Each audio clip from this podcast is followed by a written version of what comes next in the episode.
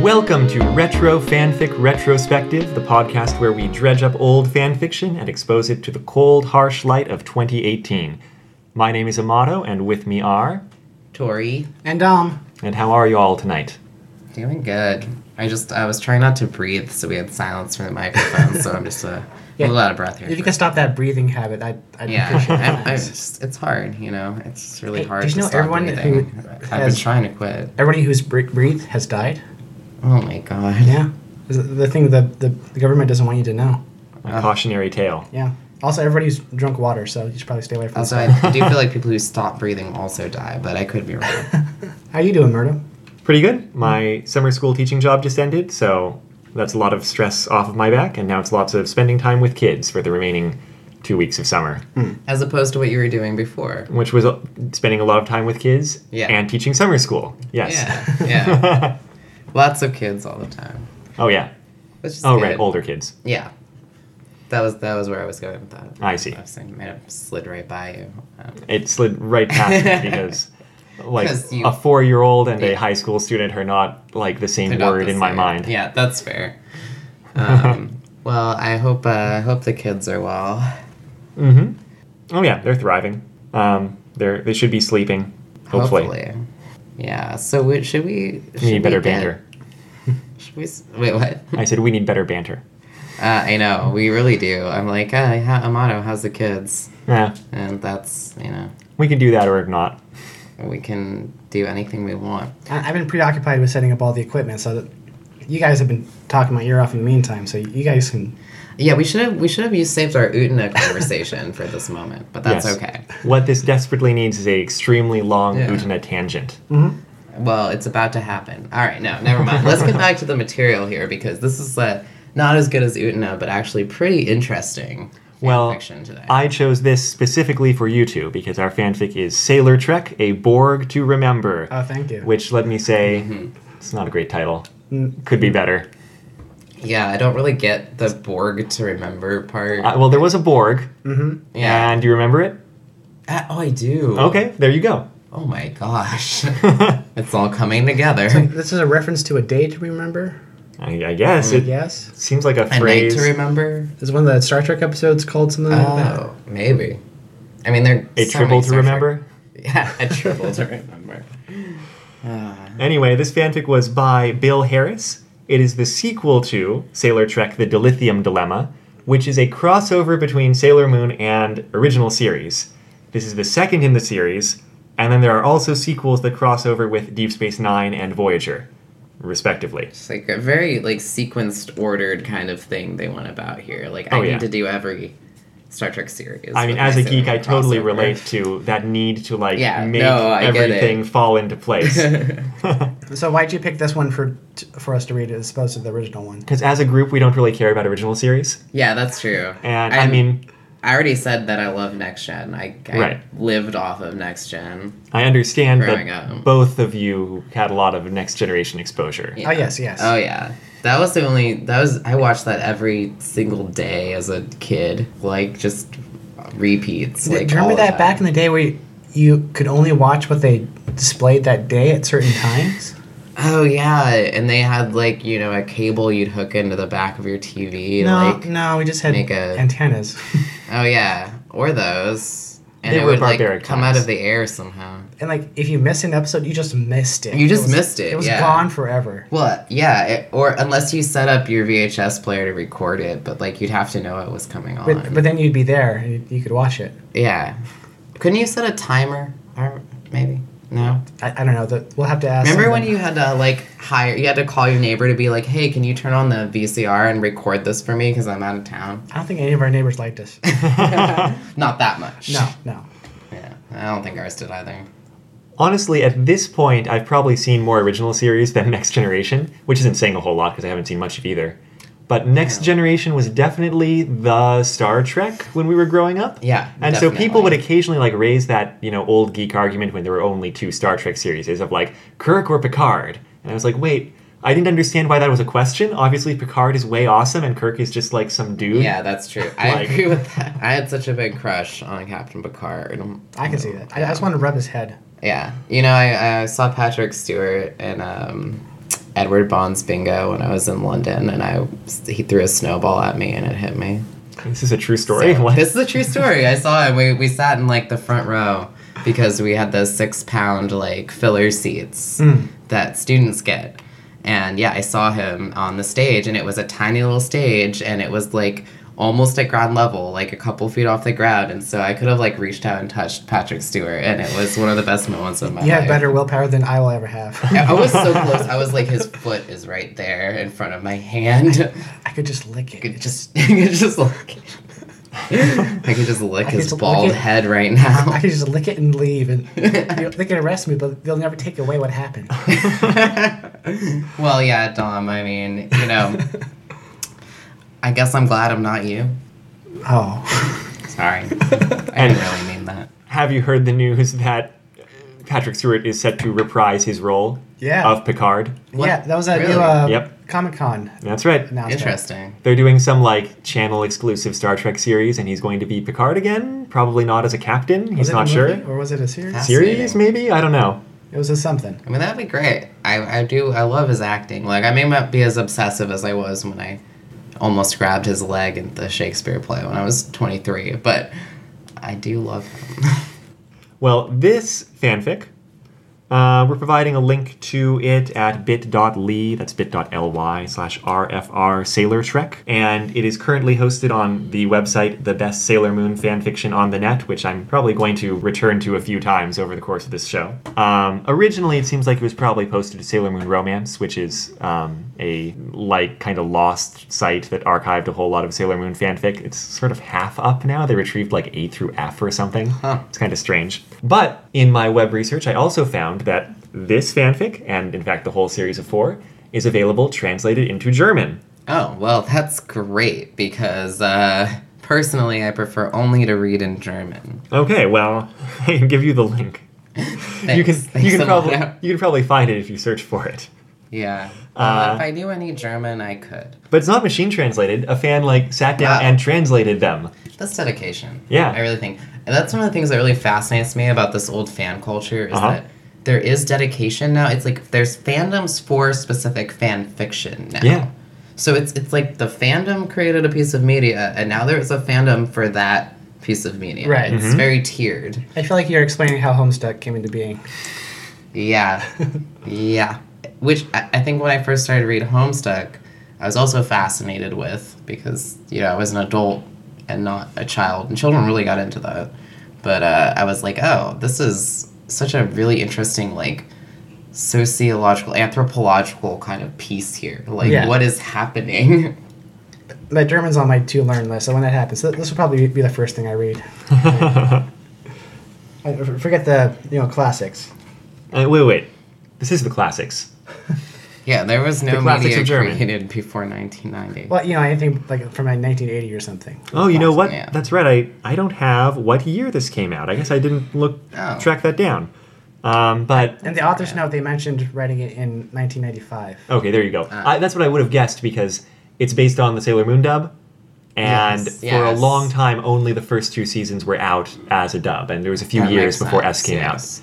out. Um, and this is you know up through R, right? It's post R dub. Somebody, yeah, somebody probably did watch through R and was like, I need more Sailor Moon in my life and didn't know what else to do. So let's cross it over with Next Generation. Yeah, well, I mean, why not? Well, they also talked about at the end of the author's notes crossing it over with Highlander. So I think Oh this my person God. just crossed I over didn't with read the author's everything. note. This author That's- also wrote a Sailor Moon Han- Highlander crossover. Yes, It's like And- everything that I liked when I was like nine. Yeah, but I like I read this fanfic and it makes sense. Like, yeah, okay, you can cross over s- like Star Trek Mm-hmm. and Sailor Moon. They've got stuff to do. What do you do in a Sailor Moon Highlander crossover? Yeah, Amado, I'm still stuck on the point where you said that you can cross over Sailor Moon and Star Trek and there's stuff to do. And it like, makes that was sense. very intuitive to you. That personally Yeah. was not very intuitive to me. It came up so as a little I- too natural. well, Yeah. Mm-hmm. o- okay. Like if I was doing it, there would be a Sailor Vulcan showing up.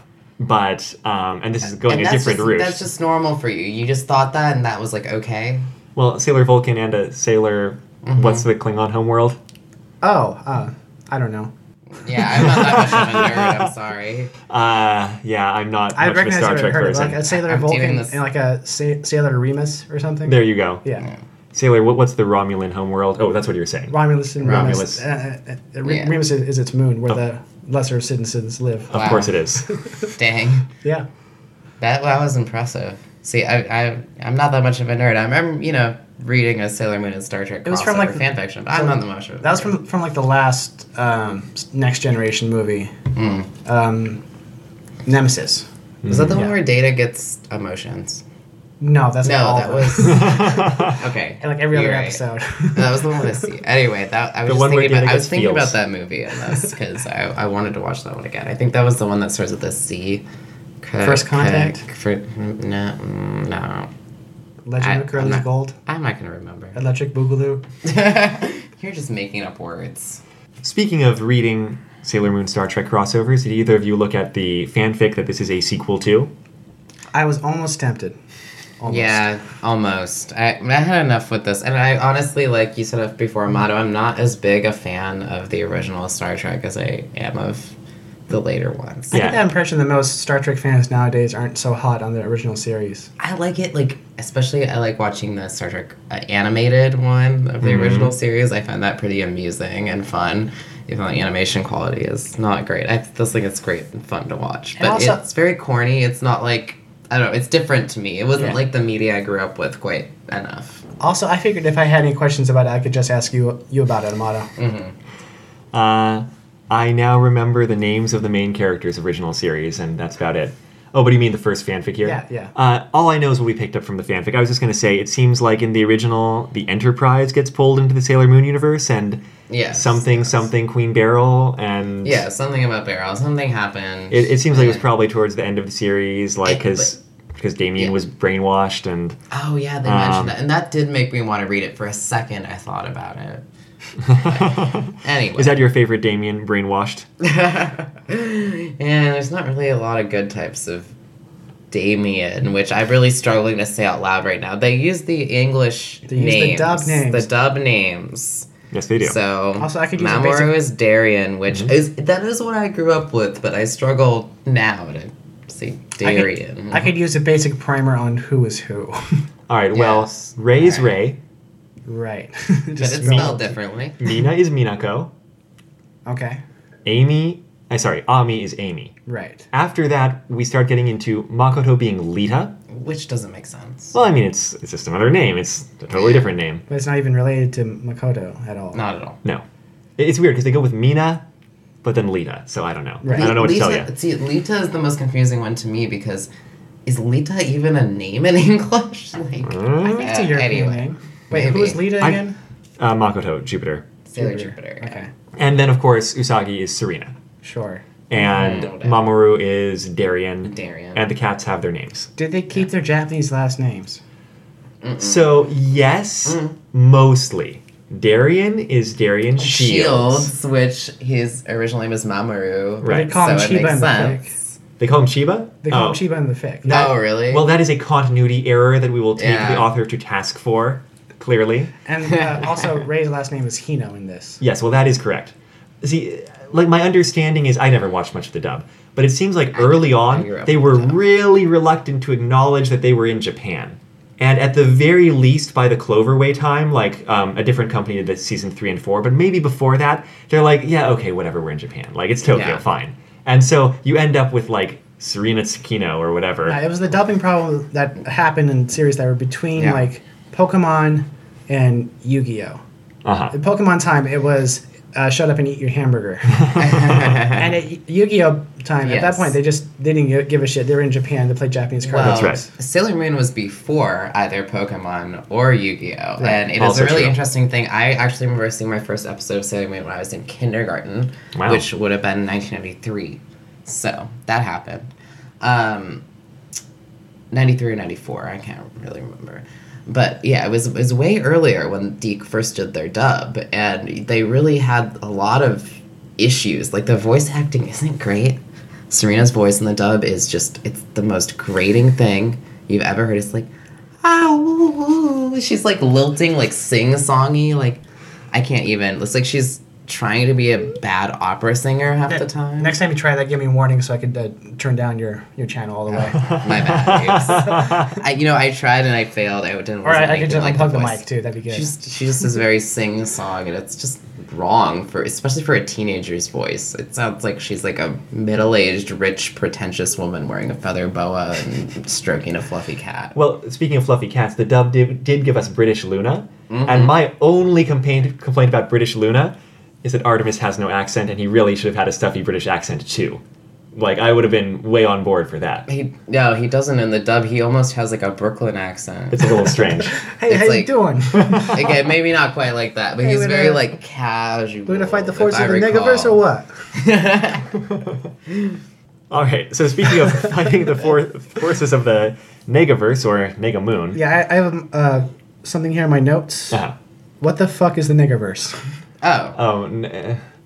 okay. So the Negaverse is just the Dark Kingdom. Well, because that's what it sounded like, but, But- they've defeated Barrel at this point, so Yes. should the niggerverse not be a thing? Well, the, But the it- Negaverse Dark is Kingdom. just the Dark Kingdom, but then they wanted to tie in the season two villains, so they were like, "Oh yeah, and these guys are also from, this the nebulous thing Negaverse." called the negaverse. Even though which that makes no sense at all. I think it's just a way to say they're evil. Yeah. like I really do. They're they're not related, but they both come from this dark nebulous energy called the energy of the negaverse. At least that's that was my takeaway from the. Mm-hmm. That's, dub, that seems so, basically it. I'm no dub expert. yeah. Um, and I mean, speaking of it's been a minute for me, but that's Speak- what I recall. Speaking of parts of Sailor Moon continuity that I really do not give a shit about, our villain in this fanfic is Rubius.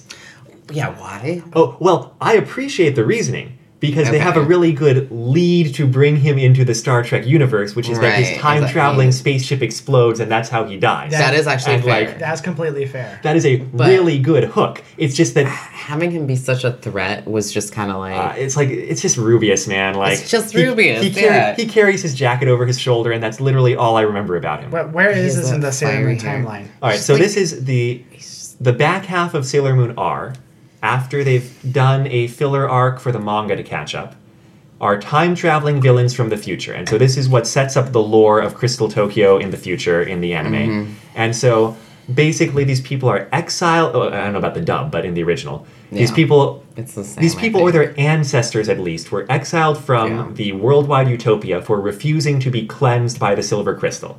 And so it's really easy to make Queen, Neo Queen Serenity into a, a like super creepy totalitarian dictator. I was gonna say that these were And just yeah. like political dissenters. l- l- let me let me just say it's been done.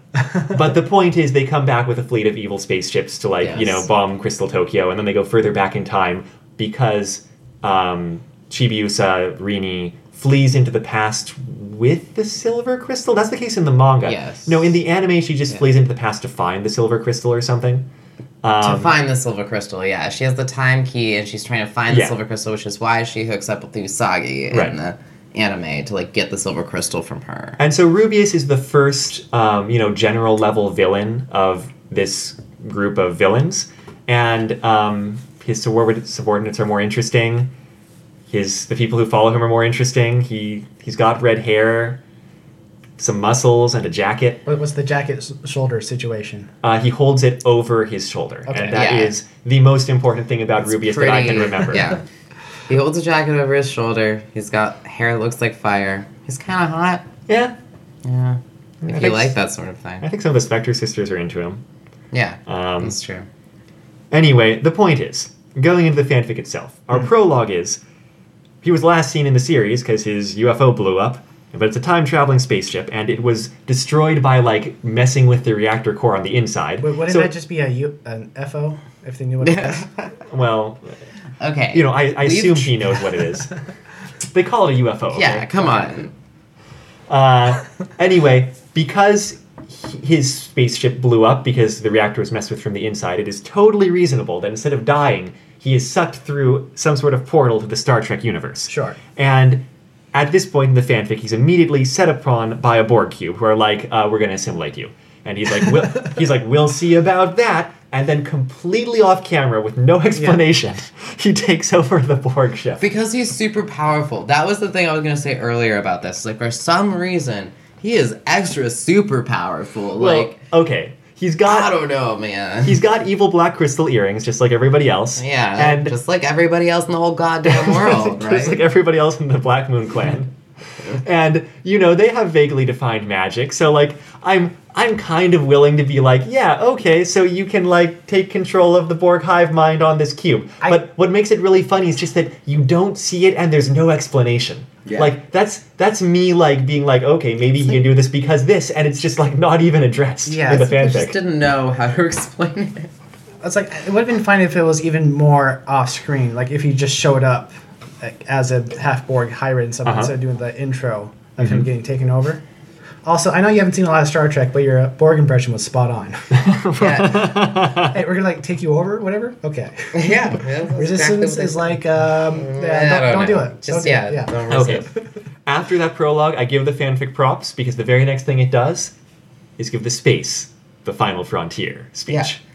And I will say one thing I was thinking, you know, Amato, since you haven't seen as much Star Trek and maybe you don't recognize this, but I thought that the structuring, the plot structuring, and the dialogue was actually really spot on for an episode of Next Gen. Yeah. Well- Like I was, I believed this as an episode of Next Gen. I, I've got to say, I had a similar reaction, not from the structure, but when Mm-hmm. I read this passage, I'm jumping ahead. Mm-hmm.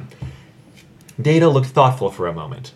Theoretically, if we detonate a photon torpedo inside the flux, it should collapse it, but it would require modifying the torpedo to emit a warp field of the proper frequency to enter the flux and to generate the proper temporal variance field to collapse it.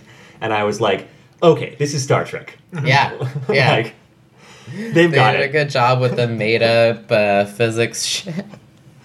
It's like, eh, that sounds right, okay. Which Yeah. is pretty fair. If you've seen a lot of Star Trek Next Generation, it is formulaic. Even if you're not like a artistic type or a structured type, you will understand the structure by the time Yes. you finish watching the series. Mm-hmm. So Well, it shouldn't be too hard to. Yes. yeah. In terms of the structure, it's very like it's very archetypal. It's Well, very, it's yeah. I I did a very little simple. research, It's easy, you know. tiny bit of research, because I was like, where is this happening in Star Trek? Mm-hmm. And it's absolutely set after the best of both worlds, which is end of season the three, author start of says, season four. yes. Wait, the author says that. Okay, uh, I I forgot that. Anyway, that's Yeah, the like yeah. Picard gets assimilated story, right? But Mm-hmm. when I was looking at that story, I was like, wait, this sounds a whole lot like this fanfic that I am reading. like they are, Yes. they're kind of copying the structure here as well. It I- seems. yeah. Yeah. well, it, Star Trek Next Gen, is, especially the first couple seasons of Next Gen, are very episodic, and they did an excellent job mimicking that structure. Like I was very drawn in by that, and you know, it's not an uncommon structure for an episodic series. It has you know everything you want out of a plot arc, but for some, for some reason, like I- that I can't really put a pin in. They just. I don't know. This, maybe it was just the dialogue. It just rang so true. I to found this, these fanfic very. episodes. I found this fanfic very charming because the ambition was way lower than like the other fanfics we've been reading. Oh, and, yes, And I don't. I don't mean yes. that in a bad way. I mean like their goal was like I'm going to cross over these things I like and try to make a good story. Yeah. It, it wasn't like, and it will be Yeah. a masterpiece of suspense, or it's like, and it will explore the whole scope of the series I and will like uh, say- Or it, tie a bow on the Yeah, characters. it's more like it'll be part two of five. right. It was just an episode of Star Trek, and I will say that like I was, like I have been by other Sailor Moon fan fiction, frustrated by some of the Sailor Moon portrayals, Mm-hmm. like some of the Sailor Moon characters, and just like. I don't know, some things that happened with them seemed silly or not quite like the series, but everything that happened in the context of Star Trek was spot on. Mm-hmm. And it read just like an X Gen episode. So I feel like their vision was just as far as they could reach. And Yeah. they, they achieved it. And the that, that was execution's very fine. smart. Yeah. Shall we move on to chapter one? Is that going too far? Are we going too quickly? I don't know, I'm not trying to hurry We'll us. ta- Oh, it's talk just- about the basic Yeah. Uh, structure of this episode. I was Yeah. kidding. Um, So chapter one, they get off to a Or- quick start. Yeah, chapter, one after the prologue. Yes, after the right. prologue. Sorry. Um, so the Sailor Scouts, and I'm going to be very consistent about saying Sailor Scouts and Darien and English dub names. The Sailor Scouts, Mm-hmm, It'll be so Darien, hard. Luna and Artemis, they all appear on the Enterprise D. And that's like the whole chapter. Now, a lot of times they appear in the company of a Star Trek The Next Generation character who has them some kind of thematic connection to them. And so like Ray shows up near Counselor Troy. And Ami shows up in the sick bay and she talks to like Crusher, right? And Lita shows up near G- Guinan? Guinan. Guinan. uh, because like Whoopi they Goldberg. they make food. Yeah, I, I know Yeah. she's Whoopi Goldberg. No, they, I you just, call her that. We'll, we'll, we'll know what you mean. Okay, she shows up here, Whoopi Goldberg, 20th century American actress, on, on the bridge of the Enterprise D. Um, 900 year old alien. and like, you know, Darian shows up near Riker because they're both boring, and Luna shows up True. near like Pica- Uh, Picard's Be seat. nice to her, Riker. Um, I hate Um, Riker. And then Serena shows up in Worf's room. Yeah, that was weird. That was And, kind of funny. Like, I mean, it, it's kind of funny. It's just like it's. It seemed like they were Just- going with a pattern here. I thought it was so. I could so picture this.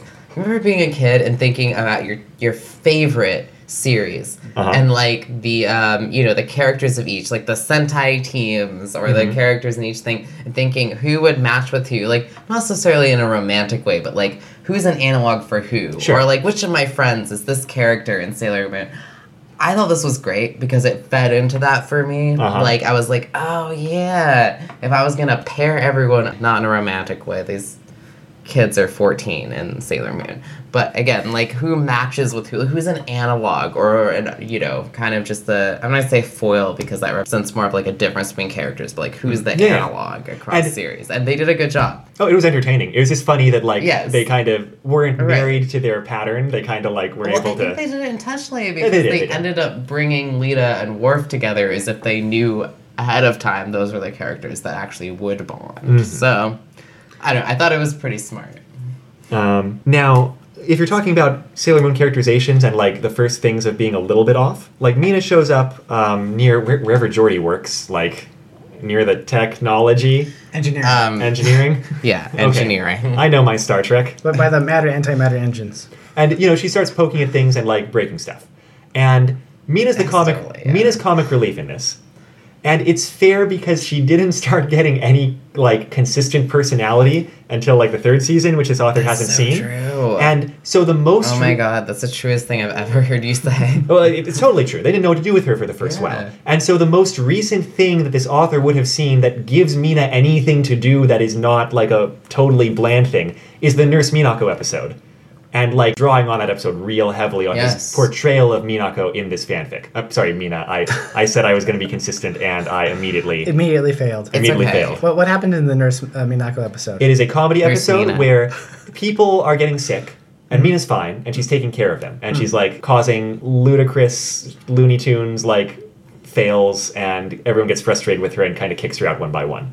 And so one of the things she does, like when she's taking care of Ray, she like is like poking at the I don't know her sound system, and it like literally explodes in a like old school cartoon puff of like leaving her face black.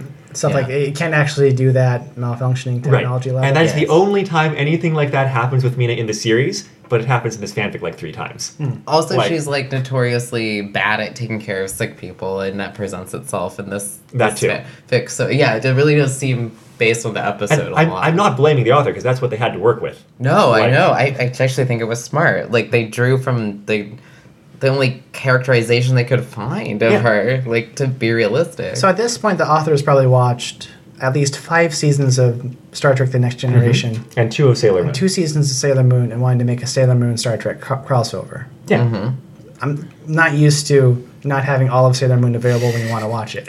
oh yeah, Oh, well, yeah. you didn't. Well, ancient necessarily times, you have know. that. Yes, they took a really long time. Yeah. You know, to the point where I actually had stopped watching the dub to bring over further seasons of Sailor Moon, and they, I don't think, ever brought over Supers, right? Star of Supers came over. oh, okay, that must have been much later. It was. Because well, I don't think there were I didn't- two I big thought they breaks. didn't know how to or stars. Like, I don't know. Do they ever navigate the gender transformations of the Sailor Stars? Yes, like, last year they did. Starlights. I mean, ah, There's a there's a new Literally dub. last There's a new dub, and they're doing the whole thing. Yeah. wow, Um, literally last year. So yes. this, this, you know, I'm 29. This first came over when I was four. This is 25 years, maybe. Mm-hmm. And Stars just came out in the U.S. Stars yeah. just came out. Yeah, see, because they couldn't navigate the gender thing, and that's the funniest thing is that it took me from being a small five-year-old child to being maybe 15 when I could finally access the sub to watch most of Sailor Moon. And there were like two big breaks in. fascinating. Like they stopped for a while halfway through R, and then they later Yeah, on finished R, S. and then later on they did S and Super S, Super Yeah. S, whatever. Yeah, whatever. Um, but yeah, no, I, I feel like yeah, like for a Mm-hmm. long time, this that's the material that we had was up through R for the longest time. Now, Data identifies Artemis, like Artemis shows up in Data's room near Data's cat in heat in a joke that will come back later. Spot. Yep. By the way, I love Spot. Good, because Spot shows up in this Spot's a- fanfic. Anyway, Data re- recognizes Barely. Artemis because apparently Data has all of the data from the original Enterprise. See, the thing is, data, that a thing? Data is a an android, a, a Yes. robot in Yes. the shape of a of a person. I understand this. yeah. Yes. yeah, Data literally has all of the like computer data banks downloaded. Into Okay, his- so, so it's not just that Data has watched all of the original series No. religiously and is a big Trekkie and No. knows all the things that happen. And- that's possible. but I guess it must be a thing. Yeah, he has a computer. He's a positronic brain, Mm-hmm. and it's a computer, and theoretically, it knows all of the information that's available in all of the libraries of the Federation. Okay. However, sometimes it seems like he's knows things that forgets them. It, it it's convenient, like Dom said. yeah, it's Got a it. it's a writing um, convention, I guess. Convention. Uh, concession. Yeah. If Data has a positronic brain, does he follow the three laws of robotics? Mm, Uh, no, he's actually free No. from those. I think Okay. yeah. Um, but he does. he smacks people around.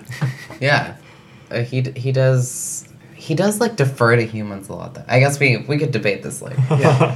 I think this is extremely key to this Sailor Moon Star Trek fanfic, and we need to go deep into how Data's brain works. Okay, once he gets the emotion Positronic chip, Amato. once he gets the emotion chip. Oh, and we also count his uh, evil twin brother, Lore. oh, and let's not forget that Data I- I'm expresses surprised no only- emotion. He's not supposed to have any emotions, but he still is like, I am curious. he still cracks jokes. I'm not surprised that Data has an evil twin brother. I'm You're not. slightly surprised that his name is not Data backwards. Oh Added. Added. no, it's lore. No, Lore. it's it's Lore, and the way you can tell the differ- difference bet- between the two, and this is actual actually from an episode. Okay. Because Well, one you time can. Lord uh, like knocks Da- Data out and tries to re- replace him. Wesley tells they're different because Lord can use contractions, Data can't. Oh, that's right. Oh my god, I forgot about that. That's that's fucking beautiful. That is a beautiful thing. Okay. And this is why Star Trek is a beautiful piece of media. I think I've heard enough about Next Generation. well, that's too bad because we're about to talk more. Well, there will be some Sailor Moon in it to, you know, sweeten So the pot yeah, for yeah me. just kind of like thin it out a little, like watering down your liquor. So chapter two, everyone shows up and they compare notes, and they're just like, "Hey, we showed up," and they kind of recognize the tech. You know, Amy gets to basically be a Star Trek character in this fanfic because Yes. she's got her computer and she immediately hooks it up with Enterprise data banks, and like just as much as anyone else, she gets to be like, "Well, if you know, Yeah. here's the data, and if we get the positronic photon torpedo in the what's it." Mm-hmm. Yeah, Hey, and- Data's thing. brain is positronic Amato. Come on, get with it. In this it's a fanfic- different weird word. In this fanfic, though, um, Data and Ami basically serve the same purpose. Yeah. I know that interchangeably. was so. I thought they would have more interactions between David Nope. and um, They had no uh, interactions, Amy. did they?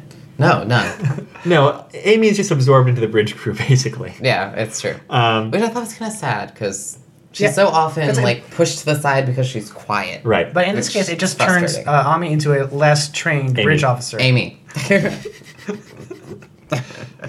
right. yes, it's true. But also, she does quite well, and she's the first one to recognize. Oh, we've been on a starship Yeah. before called the Enterprise. Which e- happened in the previous fanfiction, which none, none of us have read, but are aware of from this one. Yeah. And she's the first one to recognize that, and she seems to just be able to completely interface with the computer, like just right away. Like Well, that the- is the something magic she's- palm top she's does figured out. whatever. It does. Yeah. It interfaces so her with. her magic computer is more of a character than she is in this, to be honest. That's fair. Yeah, And, yeah, uh, it's true. They- They also recognize the, the star date and is able to actually calculate that out. Right. Mm-hmm. So it's a hundred years since when they met Kirk, which you know I guess that's the case in Next Generation. And Is it? I, I, I guess. Yeah, more I or less. Yeah. guess. I assume this author knows what they're talking about.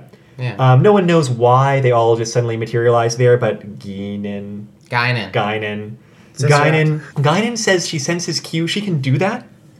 Like, Mm-hmm. or is that just like I have a feeling it's Q, or is it like oh no, Q's around here somewhere? Guinan, Guinan is- has like um, vague powers, Okay. yes. vague abilities. Guinan is several hundred years old, and she's Well, yeah, one of she's those Whoopi alien Goldberg. Species. Yeah. yeah, exactly. There you go. Right. She's one of those alien species that has like sort of like it- it's sort of like clairvoyance, but it's not actually that. A lot of times she has some sort of sense of the future. It's Okay. unclear if she can time travel. If I recall, I'm not going to try to be too specific. I Well, don't know it's if from I that recall. one, the one bad But movie they she did has- with the, with Yeah. the time stream where they ha- actually have Kirk meet Picard after time travel. Oh yeah, that's right. That was a good one. Remember, Kirk's on a horse, Yeah. and Oh. they tell you that time, time is the ultimate hunter. It gets us Mm-hmm. all. yeah. Was there where they had like all the captains? Anyway, But uh, Guinan just basically knows what's going on Okay. at, at any point. So Guinan has says intuition. Q totally did this, but for some reason he's not showing up, and everyone thinks that's weird because usually Q shows up immediately and he's like, "Hey, I did this thing. Try to punch me in the face." Um, That's Actually, it'd not what be- Q sounds like. no, but that is what the vibe is. Yeah. Q sounds like a Discord from uh, My Little Pony. oh, great. That I didn't actually want to I've imagine never all seen his that, lines in that but- voice. It- It's the, it's the same No, actor. Q is. Oh, okay, well, there you go. yeah, It's, it's literally that character. He was really annoying. Okay, yeah, speaking of Q, like, he's going to show up later. I know he is a annoying, omnipotent trickster figure. Yes. Mm-hmm. Is he also just a Very- total asshole? Yes. Like, Yeah. Okay. Yeah. Yeah, He's ha- very hands like down. he's very like a trickster figure is exactly the way to put it. Like very like low key It's like, oh, you all. coyote, but not even endearing in any way. like, Okay, hey- I, I was wondering if he was supposed to be endearing in any way because he is not. in No, this he is fanfic. No, not. you're he's supposed not. to hate him. Okay, But- got it. Like, a lot of people find him endearing in the way they find like Doctor House and House MD Hmm. endearing. I do not personally. Like I find him very frustrating. He is an asshole. Yeah, he's, just, just an asshole. He's just an Like, asshole for being an asshole. It's like- Sometimes Okay. people, and I think this especially happens to people who've uh, grown up thinking that men can be forgiven for anything, uh, Mm-hmm. think assholes are endearing in some way. Like, oh, I'm a lovable asshole. Like, no. He's that sort of person, like, who is a lovable asshole, but he's not. Like, I don't find those people lovable, is what I'm trying to say. But like uh, the, the, I think they're just trying to be cute about the fact that they're total fucking dicks. it's like the whole ship's in danger. Everybody's panicking, panicking, and then all of a sudden he'll just pop in and transform in to make everybody wear sw- sombreros and stuff. Yeah, and like some people who've observed the series think that, oh, that's so cute and endearing and funny and lighthearted, and it shows he's confident. But yeah, no. But it's I'm actually not kind of into that. terrifying. No, Oh, it's sure. fucked up. It's just messed up. I saw that Twilight Zone And it's episode. played I know for how it is. comedy. Yeah. Like it's yeah, it's played for comedy, And so, but it's you know. if you're wondering what Q is, Q is basically um, God in Star Trek, which Hmm. means it's evil. well, Oh, look, I, I know was a enough about Star race. Trek to know that omnipotent space aliens are a dime a dozen. yes. Well, well, and, and Q is actually Q- omnipotent. Q is interesting because Q is actually Q is what they call this particular iteration of an entity called VQ, which is actually an entire race of omnipotent aliens. Mm-hmm. And it's funny because from the name you would think they'd all be consolidated into one entity, but no, they seem to be very individual. They're sort of like a pantheon of gods because Q, this character, is frequently in trouble with the Q pantheon. Right. Yeah, he gets in trouble with the rules and regulations. Is it and- called the pantheon? Is Q it- Continuum. Continuum. Thank you. The name shows up in the He, fanfic. he Pantheon gets from in the problems right because he brain. makes uh, like bets and wagers with other people, and he's Right. bound by rules. Well, in that case- that he makes up. Everything you were saying tells me his characterization is spot on in this fanfic. is, it 'Cause really it's, is. It's going to show up later, and like we may as well just throw it out there. Yeah. He has a bet going with Sailor Pluto in Yes. the Sailor Moon universe Yes. Yeah. about like how And things it's are going to spot shake on. out. Wait, there. And they- which they everyone made can kind of reference to it. everyone Sorry. can, can kind of sense Uh-huh. because they're like he was acting weird because he's being helpful without asking anything Mm-hmm. from us, so some shit's going down. He's bound by some rules that we don't know about uh-huh. Mm-hmm. because they've dealt with Q enough to, to know how Q works. Though I will say that making a bet a bet with Sailor Pluto around like the Sailor Scouts' lives, like doesn't seem like something Sailor Pluto would do. I- yeah, that's the That was the part. weird part. Uh, Unless Pluto knew it wasn't a bet. Eh, That's possible. Well, I I didn't think Pluto was quite as powerful as the cube, but it seems It's- like she is actually more powerful than this Q iteration. Tori, as we read Sailor Moon Mm-hmm. fan fiction, you're going to find out that fanon Pluto is way more powerful than canon Pluto.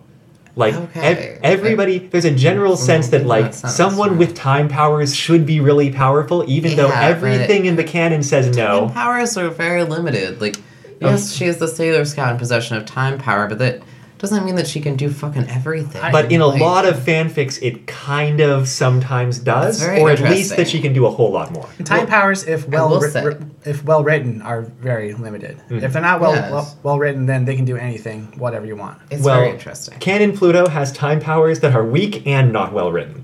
Oh, okay, good. honestly, when they brought up the the green tinged hair of the figure, I was like, because Q is Mm-hmm. you know talking about to someone. They say this figure with long green tinged hair. I was racking my brain thinking, what Sailor Moon character is this? What Sailor Moon character is this? Is it a villain? Is it like a good guy? Is like I can't think of anybody. Yeah, it's and it's like Emerald. oh Pluto, and I was like, Plato's that powerful, really? like it kind of struck me. I was like, oh, I guess so. Like I said, we're But going to see this again wasn't if we keep intuitive. reading Sailor Moon fanfic, which we are. All right, there we go. But at this point in the fanfic, um, everyone's just like, okay, so here we are. It's Q's fault. We don't know why. And Hmm. then the Borg ship shows up, and the Borg cube has like consolidated the Black Moon Clan or the Nega Moon Clan uh, spaceship Hmm. into it. So it's basically Um, It's a actually the, the other way around, which is the weird part. oh, okay, like the Neg- the Nega Moon Clan Well, but UFO that's- has okay, incorporated the Borg at cube. First, Yeah. they assume that. Yeah. So And so it's like a cube with crystal spikes apparently sticking Yes. out all over. Yes. So they're quite And- confused. And they're hailed by Rubius, who's got a little like Borg thing on his head, and he's like, But "I am he's- Rubius yeah. of Borg." He's not fully assimilated. As Well, far that's as I can our tell. chapter Yes. cliffhanger. Yeah. Oh, I'm sorry. Oh, I mean, no, you're totally I right. gave it away. Oh no, you spoiled the very beginning of the next chapter of a 20-year-old fanfic. I know. I'm so sorry. I mean, we are very sensitive to spoilers around here.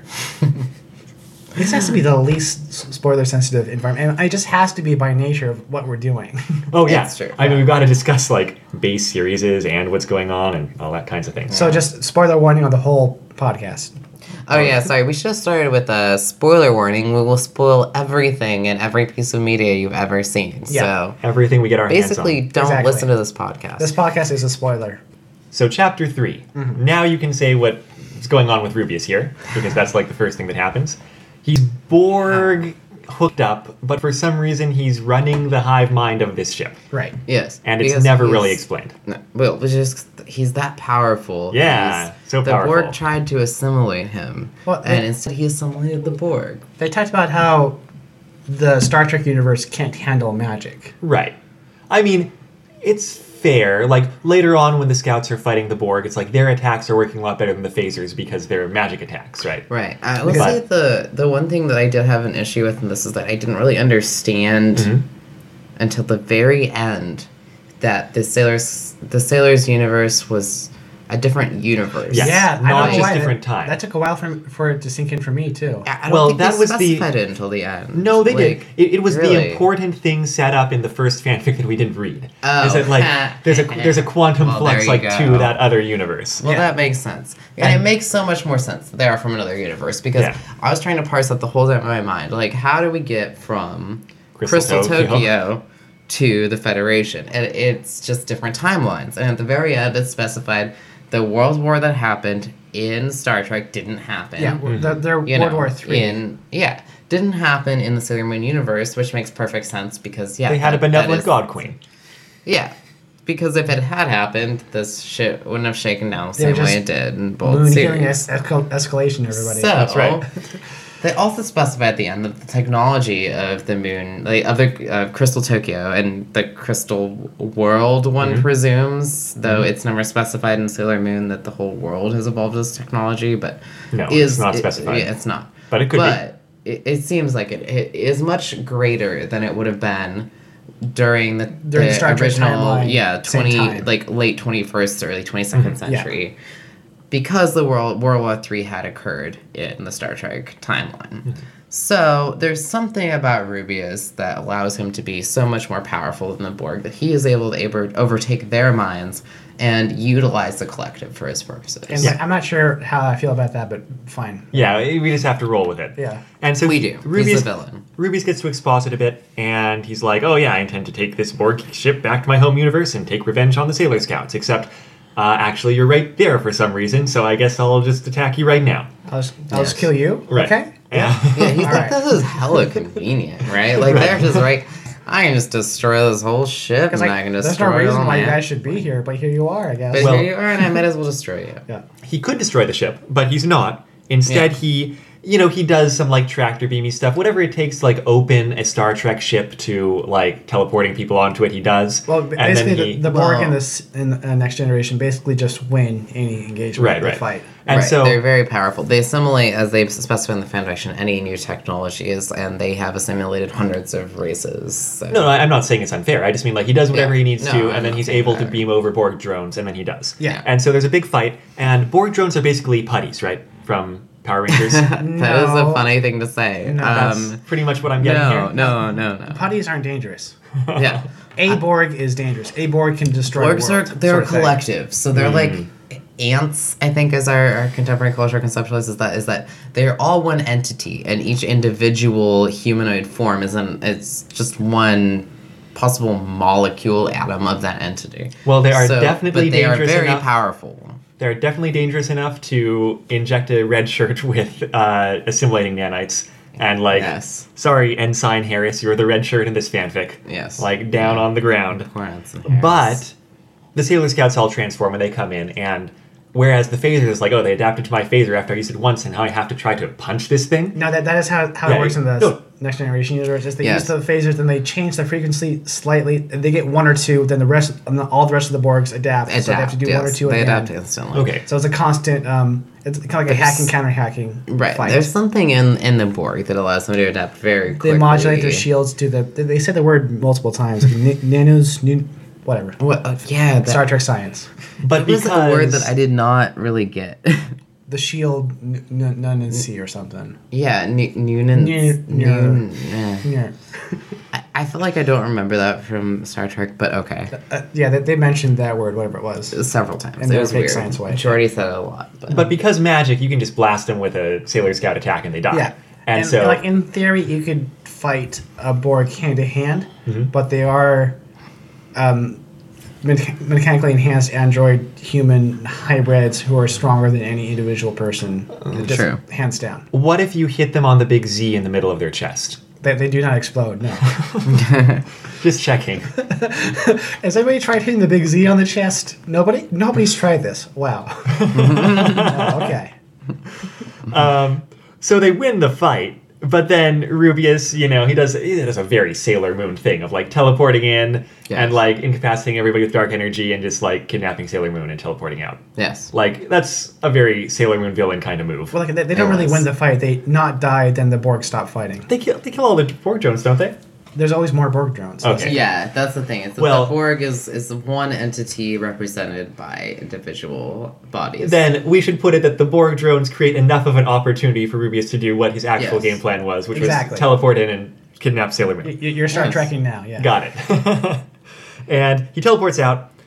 Darian is very upset about this. Oddly, the other Sailor Scouts, they don't get to emote being as upset about it as Darian I- gets to you know, emote. one thing I will say in this is that as it wasn't until the end that we saw a lot of character-driven plot or character development, which is very different Mm-hmm. from the fan fiction we've read prior to this, which is very Right, because character-driven. this, all the was- this time. was like all So- external. yeah. It's very action oriented. It's very plot driven, and yeah, I felt like the Sailor Moon characters are very like, just kind of like these base shells of like their characters. Which I'm not saying as a criticism. Actually, Right. I feel like it was very apt to an action Mm-hmm.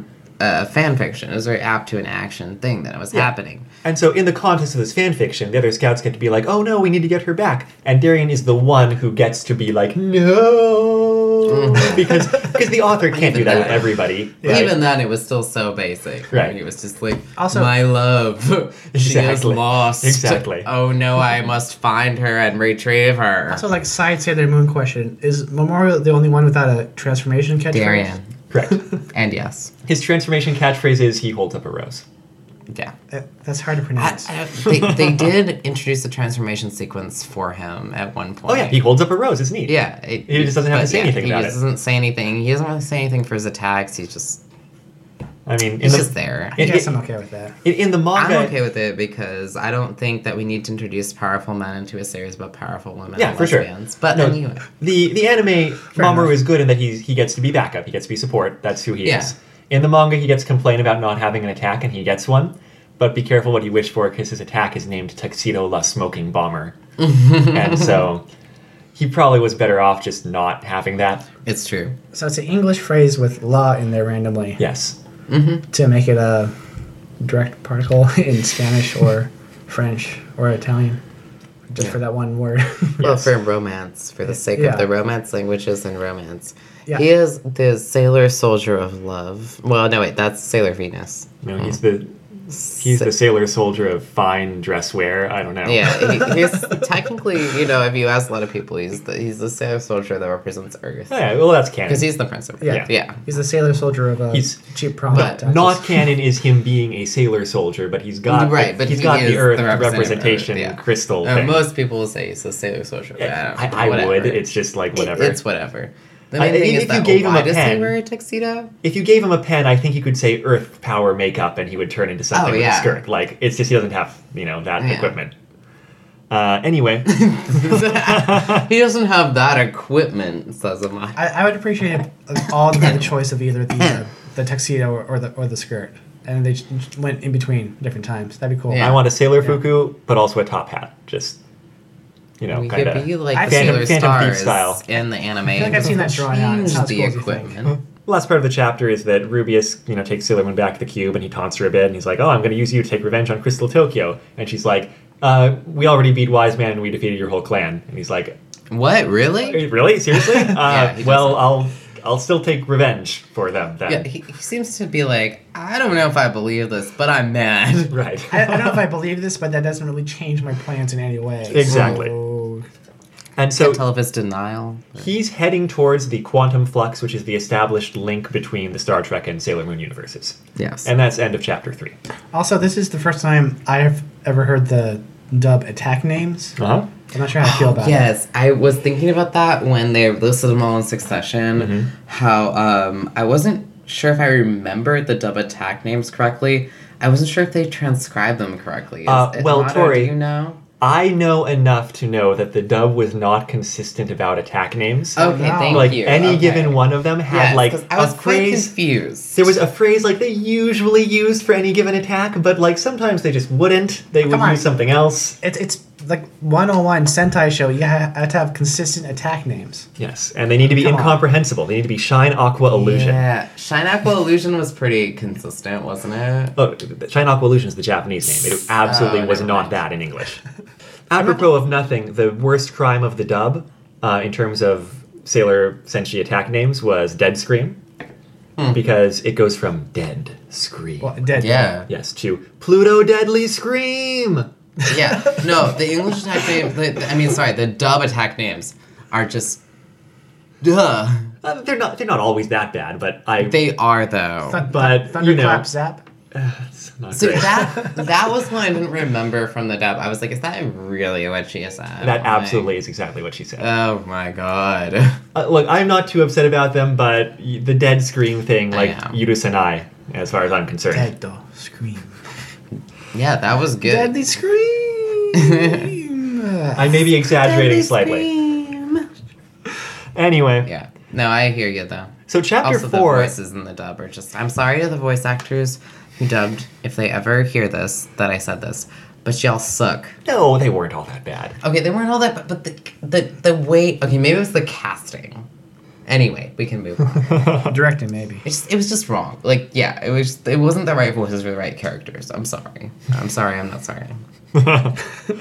So Rubius's new Borg ship is heading towards the quantum flux, and Enterprise is pursuing them. And at the start of chapter four, something happens that I really liked, which is that two more Borg cubes show up, and they're like, "We're gonna assimilate you." Like, like Yeah. Rubius hasn't taken over the whole Borg; he just took over this one Oh, ship. shit. Yeah, that's fine. um, which is fine. Yeah. And so, but Rubius uses the silver crystal to just destroy them. And like the Enterprise is coming in, and they're like, "How is he doing that?" And they're like, "They're not sure." Well, yeah, which is another example of a Sailor Moon magic trumping Borg technology Right. just as a whole. So it kind of makes Yeah. the hi- him taking over the Borg cube it gives it slightly more credibility. but they, it is at least consistent, It is consistent. right? Um, It is consistent power level magic Borg Federation. Yeah. Yes, yes.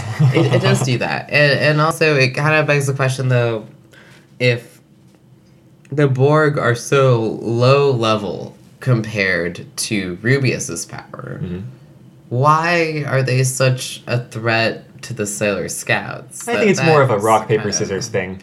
Yeah, I like- guess so. Whatever, you can use your evil black crystal does earrings Sailor for mind Moon. control. I guess Rubius was able to dominate Sailor Moon on I'm- his yeah, own, they're- they're- and they're- then the Borg were. Anyway, we haven't gotten to that Yeah, part. the Borg weren't the problem. It was the the Borg interfering while Rubius cleaned up. Right, but what I mean is, what happens is that Rubius takes Sailor Moon, Yeah, Yeah. we'll get there very soon. Yes. and we're about to get there. Yes. Well, uh, no, I mean, I'll he- let I'll let you. what I past mean is, that. you can talk about it now. Yeah. Like he's th- I- that's how we're he's about using to the get silver there. crystal is that he like Is that the Borg have assimilated Sailor Moon into Right. the Rubius Borg collective? right. Um, and that, you know, obviously is very shocking for the scouts when they get there, which we'll get to the fact that they get there. But it does beg the question of like, if Rubius is so powerful as to overtake the Borg themselves, why is Sailor Moon so subject to them? Like, I understand that Rubius's power Okay, might I be hear what you're saying. able to subdue her in certain ways. But like she actually did defeat Rubius in the original series before this ever happened Right. um, maybe with the If- help of the other Sailor Scouts. But the Borg are obviously assimilated by Rubius, so why are the Borg able to take her over? Right, You know, if- that, if- that's my question. If the rule is magic beats Borg, Right. Then why, Then when why they does try to Sailor assi- Moon- yeah. assimilate her, d- is does, like the silver crystal not just kick Right. in and like but maybe do whatever? Rubius's power combined with the Borg power assimilates her. Anyway, I, I'm gonna it's confusing. Mm-hmm. I'm gonna make a no prize for this right now. Okay, that's like what they call it in old Marvel comics, where it's like someone who explained a plot hole got a no prize, which means no prize. yeah, okay, I hear you. I hear Okay. you. So one of the things that the evil black crystal can do sometimes is nullify the silver crystal. Yes. So with Sailor Moon in, you know, some I say sometimes because the evil black crystal can do whatever they need for the plot at any given time. But like so he was able to use that to prevent her from fighting back against the Borg uh, assimilation. That's my Nice. Mm-hmm. explanation. All right, that makes sense. So the combination of the two are what we're able to get to her. Do I win? No prize. So what happens right now is like the Enterprise, you know, trying to take advantage of this opportunity to like you know get at Rubius's ship, but he blows them up with the Silver Crystal too. End of Mm-hmm. fanfic. Yeah, pretty Yeah. much. Yeah. So it's it's kind of an abrupt ending. Yeah. Um, Well, I'd like to thank everybody for uh, listening this time. what was your favorite part? I love when everyone dies. No, a- actually, it appears that the Silver Crystal through the Borg ship destroyed the Enterprise, but in Wasn't fact, Q pulls them into limbo at the last moment. And it's like some kind of Yes. like other, you know, world. And he shows up and he's Deus annoying. Ex Machina. I, I Uh, actually wasn't clear on the fact that they got blowed up by the silver crystal until they It- talked Oh, about it afterwards. oh yeah. that yeah, was it your wasn't point. the I thought it- clearest. Yeah. Oh, wait, are you sure? Because oh yeah, no, it was a silver crystal beam. That's yeah. right. Yeah, silver and crystal uh, directed uh, beam. Rubius talked That's about how right. sad he was that he evaporated the thing because he wanted like a trophy, like um, like Momoru's Mm. What top did you hat. think? When Morris top hat. I, that was so silly. I was like, wouldn't that wreck your hair? No, but You I was thinking spent so much time on if your I wanted hair. a war trophy from Momoru, which I, I thought about at some point, the, the top Yeah. hat would be a good one. I agree. No, I like the mask, Uh, or maybe the whole tux. Ha- I think hat and mask is probably the best. You wouldn't take the cane. It's true. No. Does he have a cane? Um, honestly, I think the top Oh, yeah. hat is ridiculous. So. Th- th- does he have a cane because his hip hurts when it rains? Um, he has No, a- he's like he's tuxedo cane. fancy. it extends, okay? tuxedo, tuxedo cane man. Um, so Q shows up and he's being an asshole Mm-hmm. and he's annoying. And he brought them here to stop Rubius. Like, Rubius coming this dimension was not Q's doing. That was just what happens when you blow up a Black Moon crystal Yeah, ship, sure, like why happened, not? whatever. But, like, bringing the Sailor Scouts and company here is Q's doing. And saving them at last moment. From and the- saving the last moment. And he he's going to give them some time to prepare before he sends them back into main time. And he's like, "I'll send you back. Like no time will pass in the meantime. And when you go back, I can promise I'm going to protect you from getting your ship blown up by the silver crystal. And that is literally all I will do." yeah. And at this point, do we have an explanation of, of No, No. we don't. He's just laying down the rules. And in the meantime, he's doing things like teleporting Mm-hmm. But he- Artemis but he into the does company of say- Spot and Heat, Oh, which is God, uncomfortable. Yes, I, we forgot about that. The Yeah. very initial thing that's what happened. Yeah, so Artemis is quite plagued by the fact that Spa is in heat and he gets tele- teleported there. One would wonder why in this um, 24th century, 21st not century space. ship in, in space, that, well, like, the cat isn't neutered. And Oh, also neuter. there's, yes. or yeah, Spade, uh, there you're are correct. 24 cats on the ship according to this fan Uh, fiction. That's true. According And to the data, cat when we is first not analyzed spayed. Artemis, when Artemis appeared, he listed off all the cats that lived on the Enterprise. So there Yes. were, are other male and female cats. There's a million. There's not a million. There's 24 cats on the ship, and yet in Almost a this million. future situation, this cat is not spayed. Yeah. So- Data is not a responsible pet owner. Yeah, apparently not. He named Though the cat I will Spot. say, I I will say that I do think that spaying and neutering is a very fraught idea because it does it, it is violating an animal's body without their consent. I think that it exists under our current capitalist system to prevent un, quote unquote unwanted pets. But it is a fraud idea. So I'm not totally against the idea of not spaying and neutering, but it does seem strange that this would not be the case. Anyway, moving on. So I think this was a really smart move on the fanfic author's part because they're writing a big action series where thing, the stakes are always high, but they also want to just give some time for the characters to hang out. And so they wrote in some time where the characters can just hang out. And that's like what this whole next chapter is is like the Enterprise and the Yeah. Sailor Scouts like they don't have a time pressure because like other than other than Q complaining that they're taking too long, they can just get themselves ready before they head back. Yeah. Yeah. You know. Yeah, and it's exactly what I was talking about the last time we had a Sailor Moon fanfiction is that the characters hanging out is one of the best parts Mm-hmm. of Sailor Moon. Though I, I do feel like the girls didn't spend as much time talking to each other. Oh, they Like, spend no time talking to each other. It's yeah, all. But no, that that was what I felt was like very inconsistent with Sailor Moon. I understand that too, though, Anyway. from the perspective of the author, where it's like what they're interested in are the Sailor Moon characters hanging out with the Star Trek characters. Right. They're more interested in Star Trek. Yeah. Like, I think that's very clear. They made this a Star Trek episode Right. where his Sailor Moon characters Not are a Sailor featured. Moon episode. Because like, No. they, do- they do have Star Trek characters talking to each other. And Right. they had plenty of opportunities to have, you know, what I said the last time I made a Sailor Moon fan, fan fiction was that I loved that they just have girl talk about maybe the boys they like or, you know, talking about their school life and everything and just hanging out and shopping or doing whatever. They even suggest shopping on the holodeck, but they never do it. So there's very little, like, actual teenage girl time on this. They're always in Sailor Senshi mode. But they do give the Star Trek characters their opportunities for their everyday lives. So that that was a very different thing, I think. That they're very focused on the next gen element and not on the Sailor Moon element. To be very precise, you were praising that like kind of hangout vibe Mm-hmm. in one of our test run fanfics. Because the last Sailor Moon fanfic we did was like psychological Oh. drama. Yes. um, wait, was that the one I maybe was not present for? No, no, we were talking about um, the last Sailor Moon fanfic we read was, the Was- one with the past life memories and. Um, oh yes, yes, yeah, yeah. yes, yes, yes. But Thank for you. sure, it's a good thing about Thank Sailor you, Moon. I'm sorry. But yes. Yes. So there was a point when we did talk about Sailor Moon and that is what I said. At some point, we did talk about Sailor Moon. and we're about to again. Mm-hmm. So chapter five, they get their opportunity to do all those things. Like Troy and Ray hang out a bit. Well, and, uh, before that, Okay. like right after they get pulled into space and they have the explanation Mm-hmm. by Q, they uh, plan their a- away mission of what their battle plan is going to be once they unfreeze time and, and pop out. oh yeah, I Mm-hmm. kind of forget what it, I didn't pay too much attention. You, you you didn't pay any attention to the Star Trek part of it. I, my notes say they have some plan to fake out Rubius and get people on board the ship, but I didn't retain it. You wrote, but I didn't retain. I wrote that out in my notes. Wow. Well, it's- so you could have spent the time you spent writing, but I didn't retain it. I could and have reread actually, it, yeah. trying to reread. I, I, something. think- just, I I'm think just that's, putting it out there. I think that's decent note taking. Although I'm not, I'm not one to really throw stones here. But basically, they they come up with a Star Trek plan to take care of the situation. A weird trick with a double bluff, including um, Captain Picard uh, himself on the away mission. Yes, which uh, everyone heavily protests to, which they always do.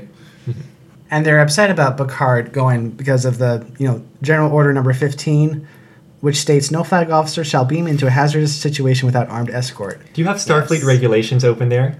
Al- I also have the Ferengi Rules of Requirement, Oh my god. well, which thankfully d- there's did no not come up in this at all. Ferengi thankfully. in this because then we have to talk about the anti-Semitism inherent there. Oh, that's Anyway. anti everything and Ferengi Yeah. stuff. It's terrible. I mean, honestly, the Federation is fucking fascist.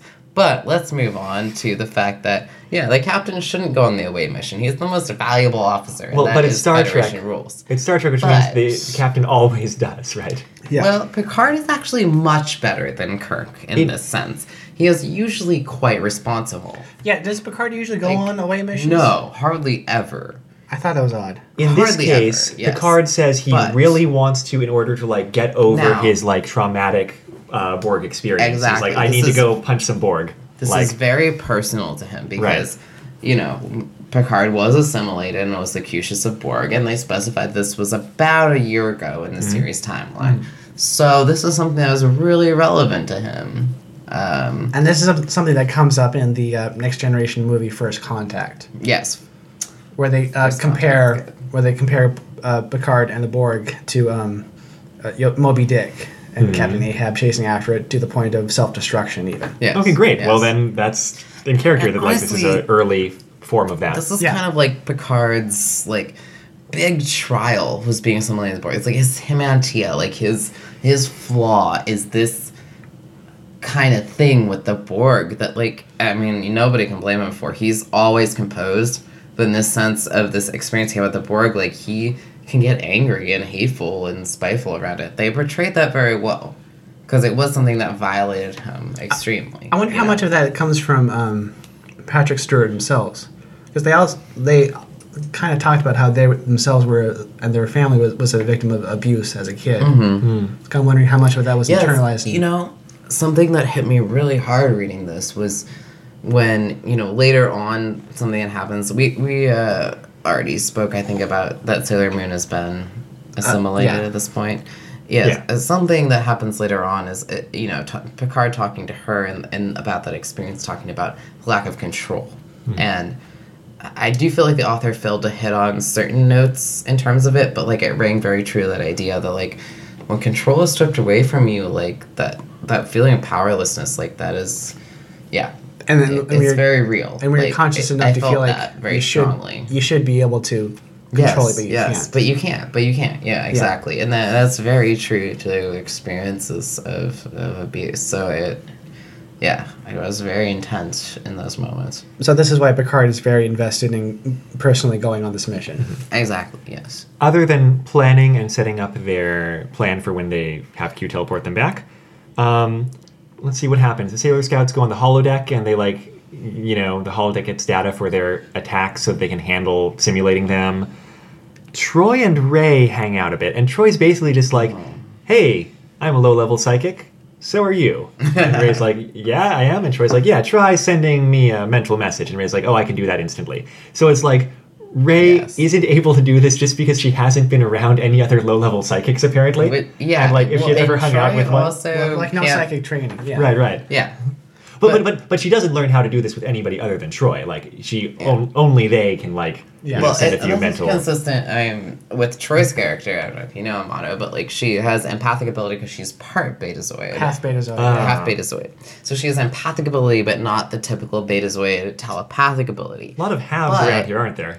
it's Star yes. Trek. Yeah. Like, Well, I half think that's a Betazoid, lot of half Federation Vulcan. officers are half human. Is like Worf- a lot of them are human. No, Worf is Worf, Worf full was um, Klingon. full Klingon, but Okay. he was raised by raised by humans. human Oh, parents. got it. yes. Okay. Which is why he tries to be so Klingon all the time. But that's the thing about the, surprise of the Klingons. Federation. is- The Federation is a very human thing, Right, So right. it's not surprising that they would have aliens aboard, but they would be half human, or they would be adopted Okay. by humans. Yeah, I buy So- it. By the way, with, with Worf, Worf's always like, "That's not the Klingon way. There's there's no honor in this." But then at some point, somebody else talks to him like, "Dude, Klingons have opera. They have they have humor. They, they're not always so stuffy and warrior. Mm-hmm. Chill the fuck out." That's cool. but he, he, which is really funny. he goes full Klingon because he's trying to prove that he's Klingon. yeah, Hmm. he's, and you know, Well, I don't you know. have that? Isn't that the same vibe that it seems like they do with um, Spock? Like that Spock is like trying to like play up his Vulcan Yes, side well, completely. half-human. Yeah. yes, because he's half human, and that's like even more of a big deal back when the first series takes place. So yeah, but I also think like they, I mean, there's so many parallels in Star Trek. Like I do think it's made by Gene Roddenberry and his wife, who are the you know white people, and but there's so many racial parodies in terms of like immigration or adoption or being mixed race that are present there. I mean, it's hard not to draw the parallel to Hmm. see these like characters play out, but it's from this outsider perspective of these white people. So it's very it's very fraught. I think it is in that sense to use that word again. I guess, but uh, yeah, like I I do think that Worf is kind of like the next Spock for this series. I really think that was the character's intention in a certain way, but in like an oppositional Well, kind of way. I, I think Data might actually be the, the Spock. Well, Data's the Spock in another way. Data's the Spock in terms of being the logician and the emotionalist. Well, the one trying to understand humans. Yes, I'm trying to understand humans. Yeah. Yeah, actually, yeah. Which, by the way, I've always related to data because as an autistic person, like, oh my god, that's what my life is like every day. like, how do I understand human emotions and why they act this way? And data's curiosity, like, if he really didn't have emotions, he wouldn't have that curiosity, in my opinion. Uh, I've, But, like, I've, that curiosity is very, like, autist. Like, wow, I just don't understand. I, I've uh, heard you use contractions before, so I don't know. I don't know. Oh, that just shit. means Tori's the evil one. Oh, okay, cool, cool. Oh my god, you're so. We can hang then. That's cool. Do you have to leave? oh no, we're good. Yeah, Are we we're good, cool? we're good. Okay. I'm, I'm, I'm the evil one I'm with the facial hair and everything. All so right, you're like sometimes. evil Spock. I'm Lore. Which evil version of a Star Trek character is Amato? Um, I would have to think about that. I do have a goatee. I would also have to be more familiar with Star Trek. Amato doesn't have We'll a progressive figure it goatee out. at this point. Anyway. yeah. Anyway, they've got their plan. They get teleported back into real space and they get to execute their plan, and it works. Yeah, uh, their plan was to try to copy a previous plan that failed against the Borg, you know, so they could draw on the Borg, uh, Borg knowledge and say, "Hey, I know this plan, but actually do a different plan." It's Yeah, a, it's a and- double bluff. And they're especially banking on the fact that the one accessing this knowledge is Rubius, and Rubius is kind of dumb, and Rubius Yeah. is arrogant, and Rubius just gonna be Yes. like, "Oh, I know what they're doing," but you know he didn't. Yeah. Yeah. And so it works. They race in. They go for a confrontation with Rubius and the drones, and there is assimilated Usagi who gets to introduce herself Serena. as yes, assimilated Serena Tsukino, who gets to introduce herself as Sailor Borg. I, I have Sailor Borg. The, I have Sailor this Borg. sneaking suspicion You that will this was be the a Borg. this was the entire point of this Sailor fanfic, Borg. just to What? try to get the phrase Sailor Borg into the world. I got that I same know. vibe. I Isn't know. that fucking dumb? It's- By the way. It is probably the dumbest thing in this whole fanfic. Yes, Sailor. that doesn't even. And then make there's an sense. ellipsis. Sailor Borg. Sailor Borg, Sailor Borg. Metal Gear. Sailor Borg. Let's say it a few more times until it sounds right. Sailor Borg. Borg sailor Sailor? sailor Sailor Borg. Borg. Borg. No, no, it's No. just stupid. No, I'm sorry, I can't. no, it's just, Now, I would have given a lot if at the end of this fanfic the author had had a Sailor Borg Says segment where Sailor Borg, where Sailor Borg Oh my teaches you some God. lesson. And Sailor Moon says is like the only thing in the dub that makes it good. so that was a um, education. Yes, segment it at was the end? Yes. the, the, the Canadian Moon mandated Says. minutes of educational content. Oh, okay. Look both ways before crossing the street. This has no connection with what happened in the episode, but we're going to pretend like it does. What, what what advice would Sailor Borg give? Sailor Borg says you will be assimilated. Resistance is futile. Uh, well, you know, if it was going to be like a Sailor Moon Says segment, it should be something saying something like, "Although in this fanfic the Borg were eventually defeated, you should remember that eventually your whole your cultural and whatever unique Your biological and consciousness technological. will be assimilated into the whole." Oh Sailor my Borg God. says, Resistance is futile. You will be assimilated. Prepare to be assimilated. Just get the fuck on with being assimilated already. "I mean, they're probably right. That's going to happen eventually." So, oh yeah. anyway, I know, uh, no, they, they have to fight them in Alright. Voyager also. and DS9. Well, d- didn't DS9 come during the last two seasons of Next Gen? It Yeah. started, like, It started at during Next Gen. yeah, it started in next gen. That they crossed over. and Worf And jumped Voyager to- crossed over with DS9. Worf jumped ship. Yeah, and O'Brien's the um, chief engineer Yeah. on DS9. Oh my gosh, can I just say it was so weird for me they had Barclay in this? Yeah, that was an odd pull. It, I just, the only episode I remember with Barclay is his, like, like I, I empathize with him in a certain way like i was saying about my autism empathize with his lack of personal skills but like the only episode i really remember of barclay is when he has like a holodeck fantasy but all the women on the enterprise like falling in love with him and it's really fucking fucked up Well, it's basically so Bar- Barclay's fan fiction. yeah it's really hard for me to watch the episode because he just fetishizes real human beings that he knows and makes literal like visual holographic simulations of them falling in love with him it's wrong Well- and to see him appear in this i was like how can the author like this character i had a problem with that i'm just gonna say that Well, they also have a Jordi LaForge in there who has the, the holographic girlfriend of that actual person who en- ends up coming onto the ship at one point and hey i was seeing- trying to ignore that and, but all right and actually interacting with that hologram Mm-hmm. program and saying, "What the fuck is this? This is creepy as shit." I totally forgot about that. I hit the table. That was that sound. I forgot about that. Um, there's a lot of problems with Star Trek. well, the other Barclay episode is the one where he gains like infinite knowledge and becomes unto a god. Yeah, and that's also equally wrong. Like, it's just like Jordy, I at least like as a character. I'm willing to overlook the one thing and pretend it didn't happen. It's Just a big- pretend really it's a hard it weird, didn't happen. creepy big I know thing. it's really a creepy, weird, big thing, and I don't want to overlook it because I shouldn't, but because like he has such a much bigger role. But it's Reading with Rainbow. Barclay, there's nothing redeeming about his character. What's your favorite Barclay? Oh Also, I'm not gonna say I'm gonna overlook that thing with Jordy. It's just it was easier for me to forget about it because he had a lot more character, I guess. Hmm. Yeah, I don't know. As Sorry. someone who's seen a few episodes of Next Generation, my favorite Barclay moment is when we started talking about Sailor Moon again. I can feel Ah. like that's most of your favorite Star Trek. Yeah, yeah.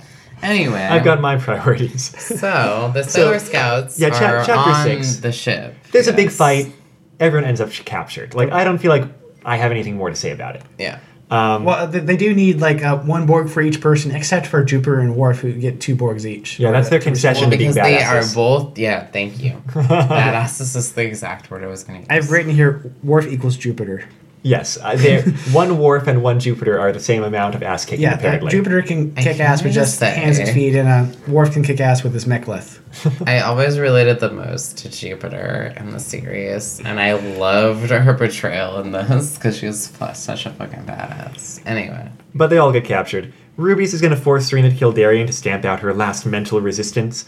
But, um, and the cube is also getting ready to do its time travel thing. Did they pass through at this point? They passed through into the Sailor Moon universe. They're just like in the future or something. It was a bit. actually kind of unclear. now that- Yeah, it, I feel- it was. I They- feel like they- at some point they do, but I forget when. At some point they do At some end point they up do go through. in Crystal Tokyo, but like not in Crystal Tokyo, just orbiting Earth in the Crystal Yeah. Tokyo era, hundred years in the future. from Sailor Then, then they Moon. prepare to um, do their Borg time travel. Yeah. mm-hmm. Well, right now they're preparing to do the Borg time travel, and uh, the Enterprise detonates like their little what do you call it uh, capsule they sent people in. Uh, yeah, they sent a, uh fake um, shuttlecraft. Oh, or- that was as a- interesting, As a, actually. the, as a th- they pretended that was, that was going to be the, be the boarding party.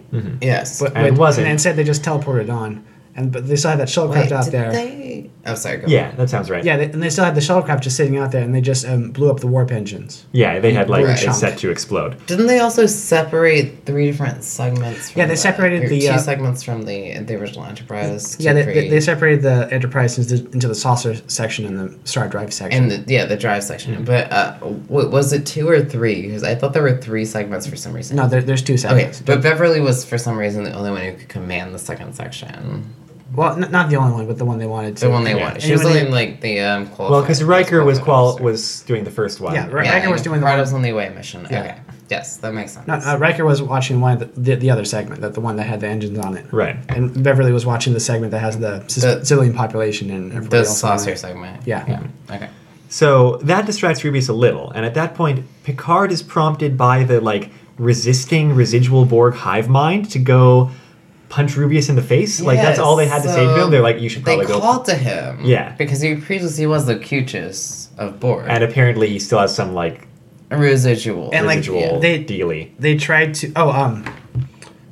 Ray and And Troy sends some Diana messages, right? did, did some psychic mumbo jumbo to try to interfere with Rubius's connection to the Borg. oh, okay. So there was a mental That's battle what was happening. where he was marshaling Yes. all the Borg, so and so everybody The else used Borg? The, yeah, the Borg took took that opportunity. to fight actually back. called out to Picard, Right. remembering him as Locutus and still having an opportunity to connect because they don't want to be assimilated by Rubius. Right. So they are calling out to Picard, despite the fact that no matter what happens, they're still enemies with these people.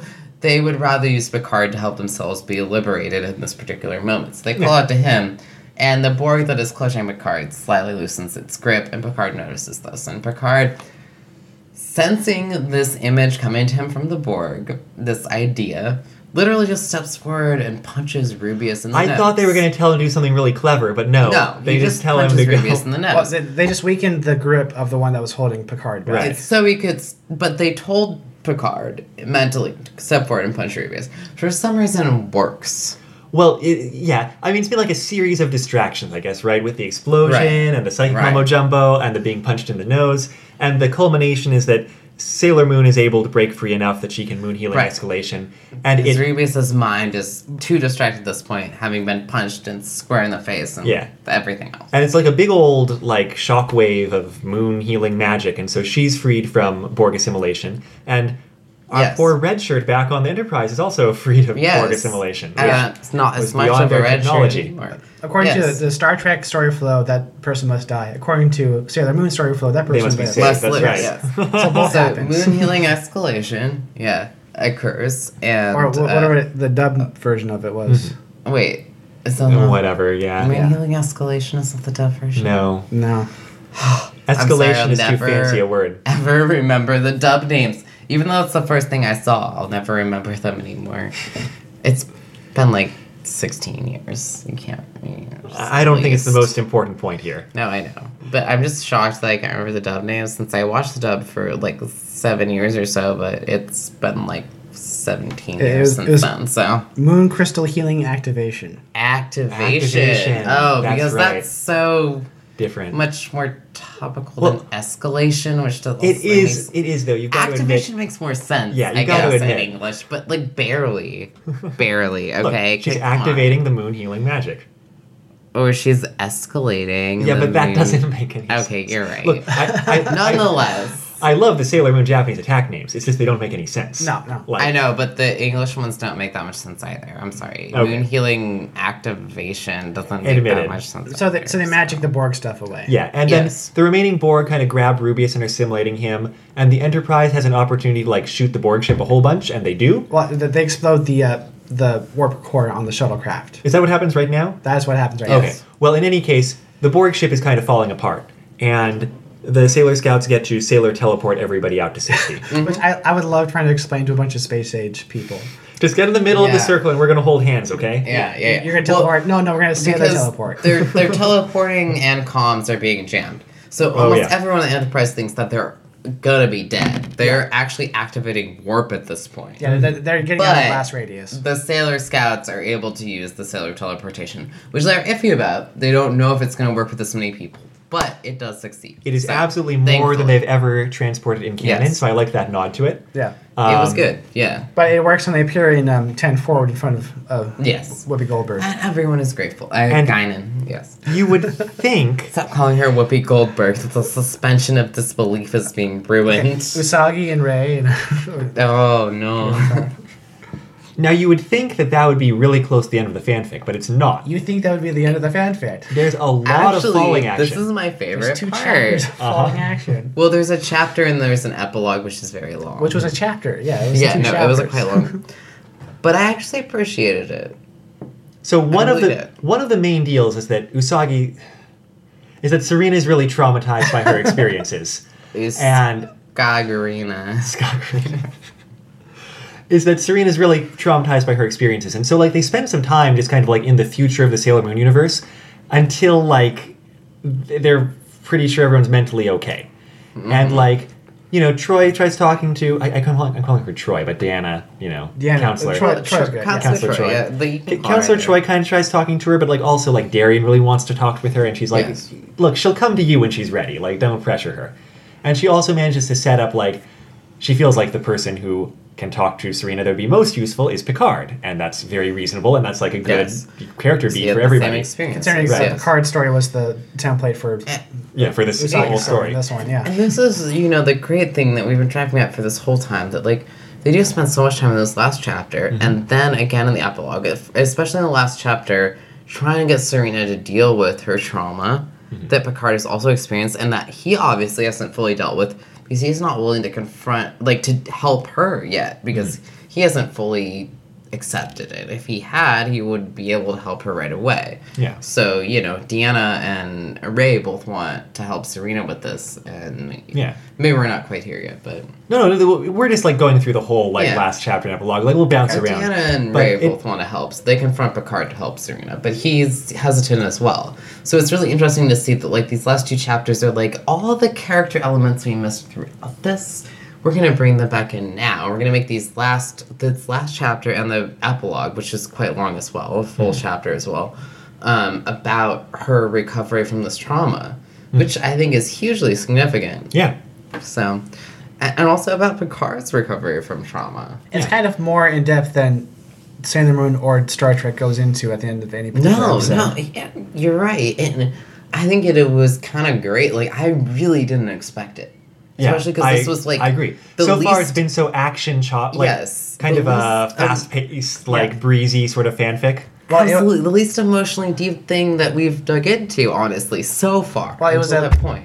it was paced and structured like a Star Trek episode, and Yes. this broke away from that. Mm-hmm. Yeah. Star Trek episode would be it happened. They have calm music. They talk about it for thirty seconds. Fade to black. Yeah, Also, though, I do think you know I was gonna say like they had less emotional involvement with the Star Trek characters as well in this episode until the end. So I do think they were kind of trying to compact all of the human like character emotions into the end. You know what I mean? Yeah, I, I know. I said that the I think the point of the fanfic was to get to the phrase Sailor Borg, but I think the actual point of the fanfic was these last couple of chapters where they just wanted the Star Trek crew and the Sailor Moon crew to, To be friends. to interact. This really turned it around for me too because I was like, why are they focusing so little on the characters? Like this is less interesting to me. Like not the action is interesting, it was.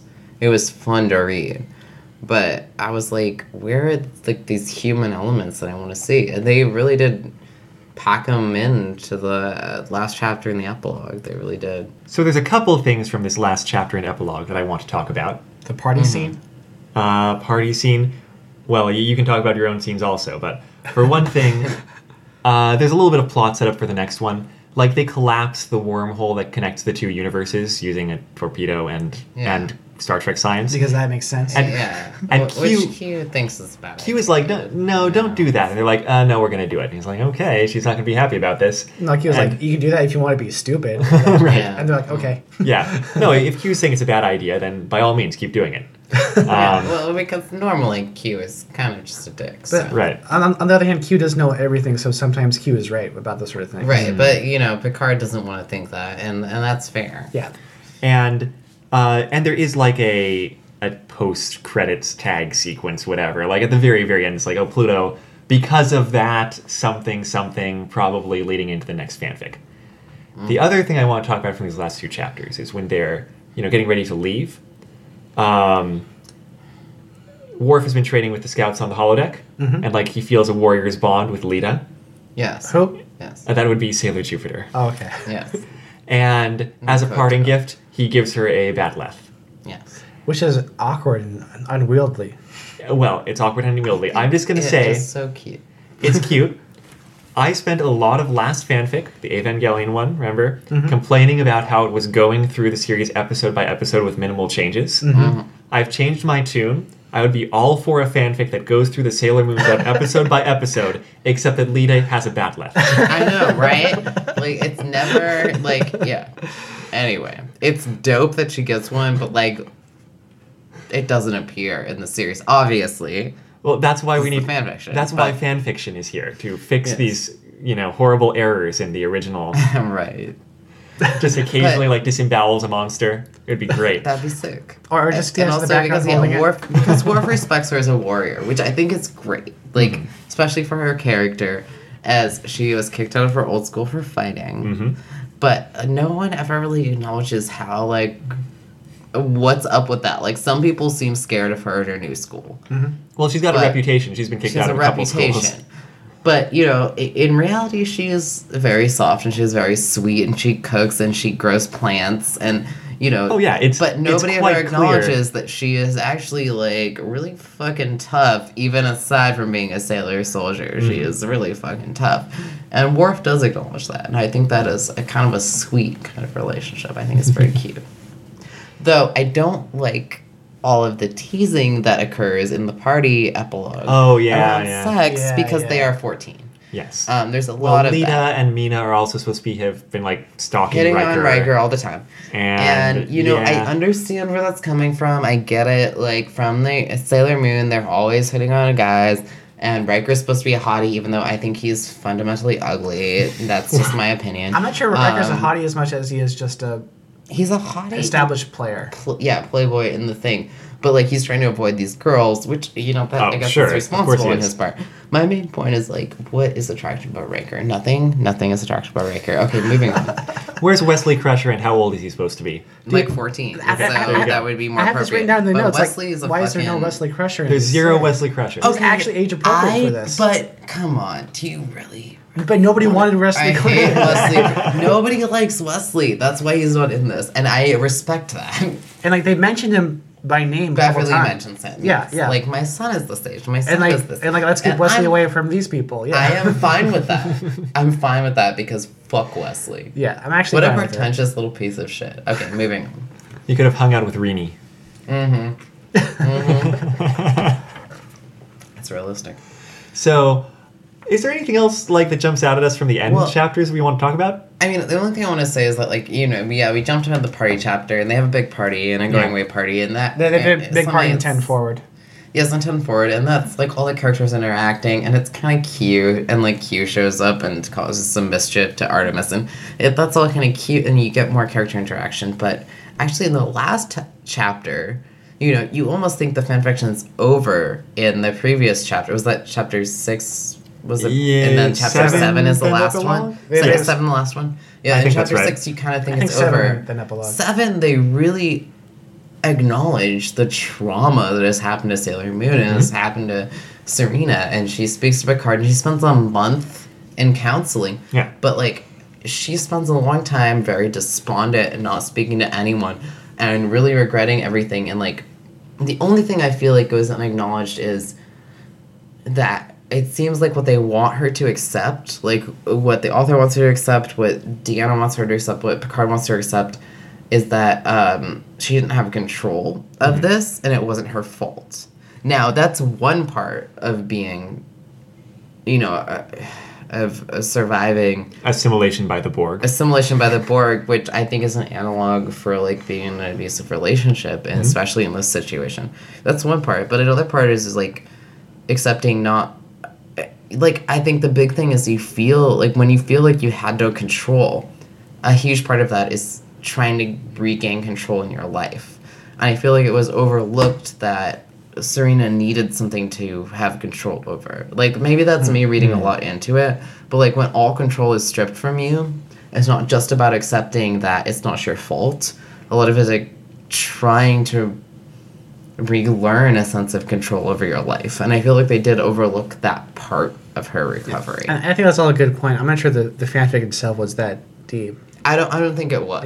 Yeah. But that is what I felt from it was they were trying to intimate, you know, there was an implication here Yeah. that assimilation was, you know, something that stripped her of all control. Yeah.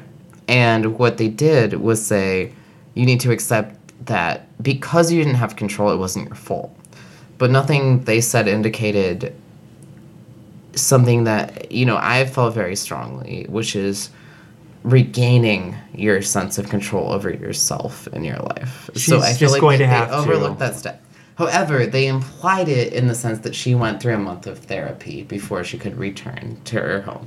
I thought that was very responsible that the author said, "Hey, this is this is real trauma." So, I would give props to the author in that front. She will continue to exercise control over her life by blowing up diamonds with enormous pink hearts. There you go, and hopefully that will work out for her. Yeah. But yes, so she went through therapy, she went through counseling, she went through a lot, and she came to the point that she was. Yeah. And I respect the author for acknowledging that that is a part of a healing process in any situation, in any recovery, especially because these people like go through so much. So, did you have a least favorite part of the fanfic? It's the last chance to complain about things right now. Yeah. Hmm, I think I've aired my complaints. I feel What like about you? I feel like we have too. I mean, the characterization of a lot of the Sailor Moon characters is thin compared to some of the Star Trek ones, and we've talked about that. And that is the main thing that jumps out at me. I, I kind of think that it's nice for someone to have set like an attainable goal with what they were trying to accomplish with the fanfic and just like done it well. Yes. I think what I I wasn't a fan of the last two chapters in general because I thought it kind of really broke with the with the pacing of the fic. Yeah. Mm, It no longer felt like Star Trek. It, Huh? wa- it was I no longer agree, Star Trek yes. episode. It was a Star Trek episode with a Sailor Moon fanfic attached on the end of it. And I also really didn't appreciate the random sexual tension between Sailor Moon characters and Star Trek Yeah. characters. yes. no. Actually, yes. That Can I really- complain about that? That was horrible. That really took me out of it at the end of it. no, that was pretty horrible. And it Just kind like- of comes out of nowhere too. It's just in like that last chapter. Yeah. And- and it's like everybody has something sexual to say to the Sailor Scouts all of a sudden. Yes, and it's funny. Like it's it's a good joke for Star Trek because they do it in Star Trek. It's like a funny kind of like And- Data tries to explain sex Well- without understanding that it's taboo. But these are fourteen year olds, And that's not something they do in Really Sailor Moon. inappropriate. No, and it's not something they do in Sailor Moon. And, it's- it's really inappropriate. That's These also are just kind of like a 14-year-olds. rehashing of a Star Trek joke they've done before. where- Yes, where it's- the yes. Data just talks about the exact time and date since his last sexual encounter, which happened. Right. It was like episode three or something of the first season. And yeah, all of Mm-hmm. Yeah. the stuff in Next Gen of Iron Sex is treated kind of weird. And, you know, it, it rings true to Next Gen, but not in a way that I like. Yeah. It's not something I liked about Next Gen. A- And to have that involve these 14 year olds is just wrong to me. I don't. Yeah. Uh, yeah, it was messed up. I kind of didn't like the pacing of the last two chapters because I actually did really appreciate the pacing of the rest of it, the action packed Star Trek episode. Mm-hmm. Right. A lot of the times you hear about a crossover fanfic and you get kind of excited and then you kind of get into the nitty gritty of it and realize, oh, wait, that's not actually that exciting. But they still managed to keep it pretty interesting and flowing for the most part. That, that was something Yeah. I really appreciated about it. Yeah, Oh, I really appreciated that too. Like I read just like an next gen episode for most of the fic until like you said, Dom, Yeah. the kind of ending it chapter. like for the entire time in my head, I was. I- I was hearing Picard and the the Star Trek actors actually singing these lines Yes, I in their agree. voices. I know. It was. It was. It, they did it quite well. They, the dialogue was perfect. Yeah, You know, was great. speaking of, if we're gonna get, you know, moving on to maybe things we Oh yeah. like. Well, we, we've praised a lot about the fanfic. it's Yeah, more like is the there dive was anything that perfect. is there anything that we feel So- like we haven't hit? I guess that we want to say. the dialogue was incredible. Yeah. Uh, that is what I want to say. The the characters in the next gen characters, maybe not the Sailor Moon characters as much. I mean, I But the haven't next watched a lot gen of Dark. characters. Maybe. I, yeah. I don't have a lot of info on the characterization of the dub characters. Eh, Right. I didn't think it was that spot But on. that- it was okay. Now, now that you mention it, the characterizations of the, um, the next gen characters were all the dialogue flowed pretty well. It flowed, It's- I heard their voices in my head. Exactly. It was really perfect. Like, Yes. Data talking, Beverly talking, Guyan talking. It was absolutely perfect. I think that was brilliant on the author's part. I really do. They must have really watched a lot of Next Gen. Like, they must have been really into it because it worked. It really did. yes. All right. Well, I know. I chose this because I knew both of you would have a lot to say about Star Trek, and it seems I was right. Um, I'm choosing the next fanfic for a similar reason because we're going to do a Digimon fanfic. Ah, yeah. We're reading But the post series, post 02 Digimon fanfic, It Was My Youth. Uh, we're going to throw a link up there at bit.ly slash RFR Youth, I think is probably the best choice. Um, excellent. I, and I've seen less Digimon than I've seen Star Trek, so gonna be. You said this is post uh, 02, so Yes. this, this is after uh, Digimon Kaiser roll going on. Yeah. Um, Kaiser. Oh, thank you, Dom. I love that. uh, if that's what happens in 02, then yes. It's okay, Amato. You don't have to understand. I understand digital monsters and Do you- Digimon. Do you? And Uh, did you, understand that, that they're the champions? Um, Digimon. aren't they only sometimes champions? No. Digimon, digital They're- monsters. Digimon are the champions. Yes. But they're only sometimes. no, like- no, no. They're the champions, Amato. Don't try to contradict us. Okay. They change into dis- digital monsters to save the digital world. Yes. I'm sure we will learn more in the fanfic. It was my youth. Digimon, Digimon. This was episode four of Retro Fanfic Retrospective A Borg to Remember by Bill Harris. Again, you can find a copy of it on the website, the best Sailor Moon fan fiction on the net, or our quick link to that site at bit.ly slash RFR Sailor Trek. I'm Amato. Tori. I'm dumb. We're just three Earth life forms trying to be nice to each other. Until next time, take care. Three to beam away. Bye. Thank you for listening to Retro Fanfic Retrospective. The intro song is The Weekly Fair off the album Pulpi's Incredible Adventure by Komiku. The outro song is Run Against the Universe from the same album. You can find this album and other works by Komiku at loyaltyfreakmusic.com. You can find our website at retrofanficretrospective.podbean.com or bit.ly slash retrofanfic. Have questions, comments, or thoughts about the episode? Send us an email at retrofanficretrospective at gmail.com.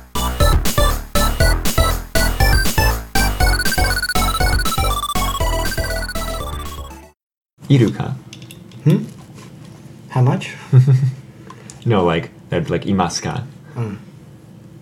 We read a poem in Japanese class in college that was like iruka, iruka, iruka inai ka. So it's like dolphins, are you here? Dol- dolphins, are you gone? Iruka, Iruka. I love that. Oh my god. That's uh, Oyaji Gaku. It went on. Uh, right. there's, there's also um, Deutsche ga Deutsche, which is the German per- person. Oh yeah, yeah.